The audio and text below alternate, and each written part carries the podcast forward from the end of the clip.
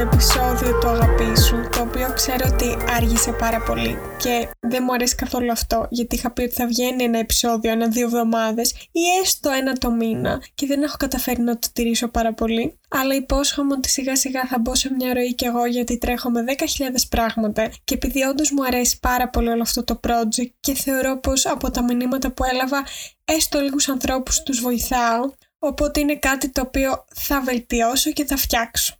Το σημερινό λοιπόν θέμα αυτού του επεισοδίου είναι κάτι το οποίο μου ενθουσιάζει πάρα πολύ. Καθώς για να το ετοιμάσω όλο αυτό το θέμα πέρασα διάφορες σημειώσεις μου που είχα γράψει όλα αυτά τα χρόνια, αλλά επίσης άκουσα δύο από τα αγαπημένα μου επεισόδια podcast. Οπότε, το σημερινό θέμα λοιπόν είναι μερικές αλήθειες που θα μοιραστώ μαζί σας, τις οποίες προφανώς δεν έχω πει εγώ, αλλά έχουν πει διάφοροι φιλόσοφοι, ε, άνθρωποι που έχουν γράψει βιβλία, ποιητές κτλ. Είναι αλήθειες που ισχύουν εδώ και πάρα πολλά χρόνια και που αν πραγματικά τις αποδεχθούμε και δρούμε με βάση αυτές στην καθημερινότητά μας, θα βελτιώσουμε τη ζωή μας και θα την καλυτερεύσουμε. Η πρώτη αλήθεια που θα χρειαστεί να αποδεχθούμε είναι πως δεν υπάρχει εξέλιξη και πρόοδος χωρίς ξεβόλεμα, χωρίς πειθαρχία. Θα ήταν πάρα πολύ ιδανικό να μπορούσαμε να αλλάξουμε κάποια πράγματα στη ζωή μας δίχως να αλλάξουμε εμείς τίποτα στον εαυτό μας, αλλά καλώς ή κακώς αυτό δεν γίνεται. Για να φέρω κάτι διαφορετικό στη ζωή μου, κάποιο καινούριο αποτέλεσμα, θα πρέπει να δράσω με έναν διαφορετικό τρόπο, με έναν καινούριο τρόπο. Δεν μπορεί να παραπονιέμαι που δεν αλλάζει κάτι στη ζωή μου αν εγώ κάνω τα ίδια πράγματα. Δεν μπορεί να θέλω να έχω ωραιότερο σώμα όταν συμπεριφέρομαι στο σώμα μου με τον ίδιο τρόπο που συμπεριφερόμουν πριν. Θα πρέπει να ξεβολευτώ, να πονέσω λίγο κατά τη στιγμή του ξεβολέματος, γιατί εννοείται είναι δύσκολο να πούμε ξυπνάω νωρίς το πρωί για να βγω για τρέξιμο. Είναι πολύ προτιμότερο να κοιμηθούμε λίγο παραπάνω. Αλλά καλώς κακός το ξεβόλεμα είναι αυτό που θα μας φέρει μία ειδονή μετά. Το όλο θέμα, όπως λέει και ο αγαπημένος μου Στέφανος Ξενάκης, είναι η σωστή διαχείριση του νόμου πόνου ειδονής. Και θα σας εξηγήσω αμέσως τι εννοώ. Έχουμε μία επιλογή να κάνουμε στη ζωή μας. Είτε μπορούμε να επιλέγουμε έναν μικρό πόνο στην αρχή που ακολουθεί το ξεβόλεμα, γιατί εννοείται το να ξεβολευτούμε, το να πούμε ότι δεν θα φάμε το γλυκό που θα θέλαμε ιδανικά να φάμε, δεν θα φάμε πολύ ζάχαρη, θα ξυπνήσουμε νωρίτερα να πάμε για εκείνο το τρέξιμο που λέγαμε στον εαυτό μας ότι θα πάμε. Αυτό έχει έναν μικρό πόνο στην αρχή, αλλά μετά ακολουθεί μια μεγάλη περηφάνεια, μια μεγαλύτερη ειδονή που διαρκεί πολύ περισσότερο από το αντίθετο ακριβώς που κάνουν οι περισσότεροι άνθρωποι που είναι η επιλογή της ειδονής στην αρχή, της μικρής διάρκειας ειδονής, του να κοιμηθούμε λίγο παραπάνω, του να φάμε εκείνο το γλυκό που θέλουμε πολύ εκείνη τη στιγμή να φάμε η οποία όμως η δονή διαρκεί όπως είπα πάρα πολύ λίγο και στη συνέχεια ακολουθούν οι τύψεις και ένας μεγαλύτερης διάρκειας πόνος που το πιθανό είναι ότι δεν θα μας φέρει τα πιο ευχάριστα αποτελέσματα. Όλα λοιπόν είναι θέμα επιλογής. Επιλέγω να πειθαρχήσω, να ξεβολευτώ, αλλά να δημιουργήσω τη ζωή που επιθυμώ; Ή επιλέγω να βολεύομαι, να κάνω τα ίδια και τα ίδια και να παραπονιέμαι που δεν έρχονται τα αποτελέσματα που θέλω; Και στο σημείο αυτό ερχόμαστε στη δεύτερη αλήθεια, η οποία είναι η εξής. Ο μόνος άνθρωπος που ευθύνεται για ό,τι μου συμβαίνει είμαι εγώ. Αναλαμβάνω λοιπόν την πλήρη ευθύνη για την πραγματικότητά μου και συνειδητοποιώ πως ο μόνος δημιουργός της ζωής μου είμαι εγώ. Εγώ επιλέγω το που θα εστιάσω, πώς θα διαχειριστώ τις συνθήκες που μου έρχονται, με ποια οπτική θα δω τα πράγματα. Εννοείται πως υπάρχουν τα πράγματα τα οποία μπορούμε να ελέγξουμε και τα πράγματα τα οποία δεν μπορούμε να ελέγξουμε. Καλός ή κακός, εμείς οι άνθρωποι έχουμε την τάση, επειδή είναι πιο βολικό, να εστιάζουμε στα πράγματα τα οποία δεν μπορούμε να ελέγξουμε. Παραπονιόμαστε για το τι μας συνέβη, πώς μας μίλησε ο άλλος, αλλά δεν εστιάζουμε στο πώς διαχειριζόμαστε εμείς αυτές τις καταστάσεις. Δεν βλέπουμε το που μπορούμε εμείς να εξελιχθούμε μέσα από αυτά. Προτιμάμε να εστιάζουμε στον άλλον, στα προβλήματα του άλλου ή στην άσχημη συνθήκη που μας έτυχε, παρά να δούμε το πώς εμείς δημιουργούμε την πραγματικότητά μας μέσα από τους φακούς με τους οποίους βλέπουμε την πραγματικότητα. Γιατί ακριβώς με τον ίδιο τρόπο που μπορεί να δω εγώ μια συνθήκη πολύ αρνητική, με τον αντίθετο ακριβώς τρόπο μπορεί κάποιος να δει την ίδια ακριβώς συνθήκη σαν κάτι πάρα πολύ θετικό και υποφελές. Και όσο σκληρό και δύσκολο και αν ακούγεται όλο αυτό, το να αναλάβω την πλήρη ευθύνη για την πραγματικότητά μου, παράλληλα αυτό είναι και αρκετά απελευθερωτικό, διότι συνειδητοποιούμε ότι έχουμε τη δύναμη να αλλάξουμε την πραγματικότητά μας και να δημιουργήσουμε μια ζωή την οποία θα θέλουμε να ζούμε. Αυτή την εβδομάδα λοιπόν σας το βάζω ως challenge αντί να εστιάζετε στην αρνητικότητα, σε αυτά που σας συμβαίνουν ή στο τι θα θέλατε να αλλάξετε στους γύρω σας ή στις συνθήκες. Εστιαστείτε στον εαυτό σας. Δείτε εσείς που μπορείτε να εξελιχθείτε, που μπορείτε να γίνετε καλύτεροι μέσα από αυτά που σας συμβαίνουν. Γιατί εγώ πιστεύω όπως και άλλοι τόσοι σοφοί ότι τίποτα που μας συμβαίνει δεν είναι τυχαίο. Κάτι έχει να μας μάθει, κάπου έχει να μας εξελίξει και κάτι έχει να μας διδάξει. Και αυτή ακριβώς είναι η τρίτη αλήθεια που θα ήθελα να μοιραστώ μαζί σας σήμερα. Ότι οτιδήποτε μου συμβαίνει είναι μια ευκαιρία για να μάθω και να εξελιχθώ. Η ζωή καλός κακός δεν είναι πάντα ιδανική. Δεν μας έρχονται τα πράγματα ακριβώς όπως τα θέλουμε. Αν όμως όντως αποδεχθούμε πως οποιαδήποτε συνθήκη μας έρχεται, οποιοδήποτε πρόβλημα μας έρχεται, οποιαδήποτε συμπεριφορά μας έρχεται που δεν μας αρέσει, είναι εδώ για να μας κάνει καλύτερους, για να μας εξελίξει και να μας προοδεύσει, τότε πραγματικά θα αλλάξει η όλη οπτική προς τη ζωή και αντί να παραπονιόμαστε, αντί να είμαστε αρνητικοί για αυτά που μας συμβαίνουν και απλώς να ρωτάμε συνεχώς το γιατί, θα μαθαίνουμε να γινόμαστε καλύτεροι μέσα από όλα αυτά που μας συμβαίνουν.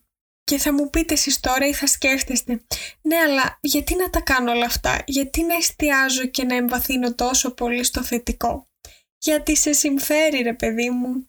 Ο δάσκαλός μου πάντα μου έλεγε βρες έξυπνους τρόπους για να είσαι ευτυχισμένη και ένας έξυπνος τρόπος για να είμαι ευτυχισμένη στην πραγματικότητα που ζω είναι τα προβλήματα που μου έρχονται να τα βλέπω σαν ευκαιρία για άνοδο. Προσπαθώ πλέον να μειώνω το χρόνο του γιατί μου συνέβη αυτό, γιατί στην παρούσα στιγμή δεν το είχα να για αυτό το πρόβλημα και να αρχίσω να μπαίνω πιο εύκολα στην αποδοχή του γεγονότος γιατί δεν μπορώ να το αλλάξω και να δω το πώς εγώ μπορώ να αξιοποιήσω αυτό το πρόβλημα για να γίνω καλύτερη. Τι έχει να μου μάθει, τι έχω να πάρω από όλο αυτό και πόσο ανώτερη μπορώ να γίνω μέσα από αυτή τη συνθήκη. Η τέταρτη αλήθεια, η οποία εννοείται έχει τεράστια σχέση με τα προηγούμενα που ανέφερα είναι ότι όσο πιο προσαρμοστικοί είμαστε, τόσο πιο εύκολα θα μπορούμε να είμαστε ευτυχισμένοι και καλά στην κάθε συνθήκη. Και γιατί σημαίνει αυτό, γιατί προφανώς η ζωή είναι γεμάτη αβεβαιότητα. Δεν ξέρουμε τι μας ξημερώνει το αύριο. Όσο πιο προσκολλημένοι είμαστε στα πλάνα μας, σε αυτά που θεωρούμε πως θα γίνουν, τόσο πιο δύσκολα θα μπορέσουμε να προσαρμοστούμε στην κάθε κατάσταση, την οποία καλώς κακώς δεν μπορούμε να αλλάξουμε και επομένως τόσο πιο αργά θα μπορέσουμε να δράσουμε με τον καλύτερο δυνατό τρόπο μέσα σε αυτή τη νέα κατάσταση. Και η αλήθεια είναι πως πριν από λίγο συζητούσαμε με την αδερφή μου για το θέμα της προσαρμοστικότητας και της ευτυχίας και μου μίλησε για έναν πολύ ωραίο μύθο που άκουσε τον τελευταίο καιρό που εγώ δεν τον είχα ακούσει για μία βελανιδιά και μία καλαμιά οι οποίες όταν ξέσπασε μία μεγάλη κακοκαιρία η βελανιδιά ενώ φάνταζε και όλοι παραξενεύτηκαν διότι φάνταζε πιο δυνατή, πιο γερή και πιο μεγάλη από την καλαμιά αυτή καταστράφηκε εντελώ και κόπηκε, ενώ η καλαμιά κατάφερε να επιβιώσει. Πώς συνέβη αυτό και ποιο είναι το μήνυμα πίσω από όλη αυτή την ιστορία, ότι η καλαμιά είναι εύκαμπτη, μπόρεσε να λυγίσει και να επανέλθει μετά από την κακοκαιρία, ενώ η άλλη που φαινόταν θεωρητικά πιο γερή, πιο απόλυτη, έσπασε. Και η μεταφορά εδώ πέρα είναι ότι σε μια δύσκολη συνθήκη, αν εγώ είμαι τόσο απόλυτος για το πώς θα αντιμετωπίσω την κάθε κατάσταση, για τα πλάνα μου κτλ. Και δεν είμαι καθόλου προσαρμοστικός στις νέες συνθήκες, τότε θα σπάσω, θα λυγίσω, δεν θα τα καταφέρω. Αντίθετα, αν είμαι προσαρμοστικός, αν είμαι ανοιχτός στο οτιδήποτε μου έρθει και πιο εύκολα ελιχθώ, σπάσω λίγο τους κανόνες μου τους οποίους ήδη δρώ και δράσω με έναν λίγο διαφορετικό τρόπο, ακούσω κάτι νέο, αλλάξω κάποια συμπεριφορά μου, τότε θα μπορέσω πολύ πιο εύκολα να ζήσω χαρούμενος στην κάθε συνθήκη, γιατί καλώς ή κακός η ζωή όπως ανέφερα και πριν βασίζεται στην αβεβαιότητα. Το μόνο βέβαιο καλός κακός σε αυτή τη ζωή είναι ότι όλοι θα πεθάνουμε. Τίποτα άλλο. Η πέμπτη και τελευταία αλήθεια παρόλο που η αλήθεια είναι πως έχω πολλές αλήθειες και μαθήματα να μοιραστώ μαζί σας, αλλά γι' αυτό υπάρχει αυτό εδώ το podcast. Δεν θέλω να σας κουράζω σε κάθε επεισόδιο με χίλια δυο πράγματα. Προτιμώ να είναι πιο σύντομο και να το κάνω πιο συχνά, οπότε εννοείται θα υπάρξει και part 2, part 3 κτλ. Το πέμπτο λοιπόν μάθημα αλήθεια της ζωής είναι ότι το μεγαλύτερο εμπόδιο για την ευτυχία μας είναι το περιμένω. Σταματήστε να περιμένετε την ιδανική συνθήκη. Σταματήστε να περιμένετε το Σαββατοκύριακο για να περάσετε καλά. Την νεότερη δουλειά για να πείτε ότι είστε ευτυχισμένοι. Το να φτιάξετε το σπίτι σας για να είστε καλύτερα το να βρείτε έναν άνθρωπο κοντά σας για να νιώθετε καλύτερα με τον εαυτό σας. Όλα αυτά είναι δικαιολογίες. Αν δεν μπορείτε να είστε ευτυχισμένοι στο τώρα σας, αν δεν μπορείτε να βρείτε μικρούς μαγικούς τρόπους να είστε ευτυχισμένοι αυτή τη στιγμή και μπορεί να είναι το πιο απλό, γράψτε σε ένα τετραδιάκι γιατί είστε ευτυχισμένοι τώρα, λόγους για τους οποίους μπορείτε να είστε χαρούμενοι στο τώρα σας. Μπορεί να είναι το πιο μικρό, τα πιο μικρά είναι τα σημαντικά. Αυτό είναι επίσης μια άλλη αλήθεια, αλλά ας μην τη συμπεριλάβουμε ως έκτη αλήθεια. Αλλά πραγματικά, αν δεν μπορείτε να είστε ευτυχισμένοι τώρα, αν δεν μπορείτε να βρείτε λόγους για τους οποίους μπορείτε να είστε χαρούμενοι αυτή τη στιγμή, τότε πιστέψτε με, ψεύδεστε. Κοροϊδεύετε τον εαυτό σας αν πιστεύετε ότι όταν θα γίνει αυτό θα είμαι ευτυχισμένος. Πάντα θα δίνετε μία νέα παράταση στην ευτυχία σας. Μην το επιτρέπετε αυτό.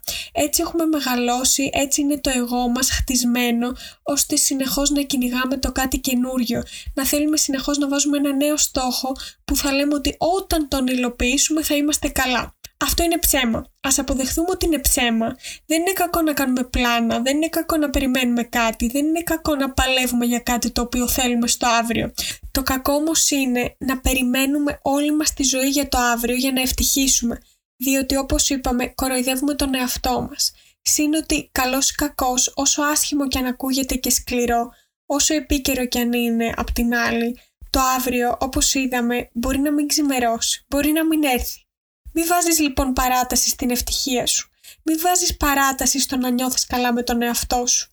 Δώσε αξία στις στιγμές σου, εξέφρασε τα συναισθήματά σου στους δικούς σου, στον εαυτό σου, δούλεψε με τον εαυτό σου, μη μένεις με αποθυμένα, κάνε πράξη αυτά που έχεις πει στον εαυτό σου ότι θέλεις να κάνεις πράξη. Ζήσε με τέτοιο τρόπο ώστε να ξέρεις ότι και το αύριο να μην έρθει, εσύ θα είσαι ok με τον εαυτό σου για αυτά που έκανες. Αυτά λοιπόν ήταν τα πρώτα πέντε μαθήματα παύλα αλήθειες τα οποία ήθελα να μοιραστώ μαζί σας σε αυτό το επεισόδιο και θέλω πάρα πολύ να ακούσω τη γνώμη σας, το πώς σας φάνηκαν, αν σας έκαναν εντύπωση, αν κάνατε relate, αν διαφωνείτε σε κάτι ή αν οτιδήποτε θέλετε να συζητήσουμε εννοείται είμαι εδώ. Μπορείτε να μου στείλετε μήνυμα και στο Instagram. Το username μου είναι παπάκι Annabelle Christiansen για όσους δεν το ξέρετε ήδη. Και μέχρι το επόμενο επεισόδιο θέλω πραγματικά να ζείτε στο έπακρο, να κάνετε πράξη αυτά που έχετε στο μυαλό σας και που πάντα θέλατε να κάνετε, γιατί πραγματικά όπως είπαμε έχουμε μόνο το τώρα, να εκφράζετε τα συναισθήματά σας, να ζείτε την κάθε στιγμή σας, να δουλεύετε με τον εαυτό σας. Αυτά. Φιλάκια πολλά!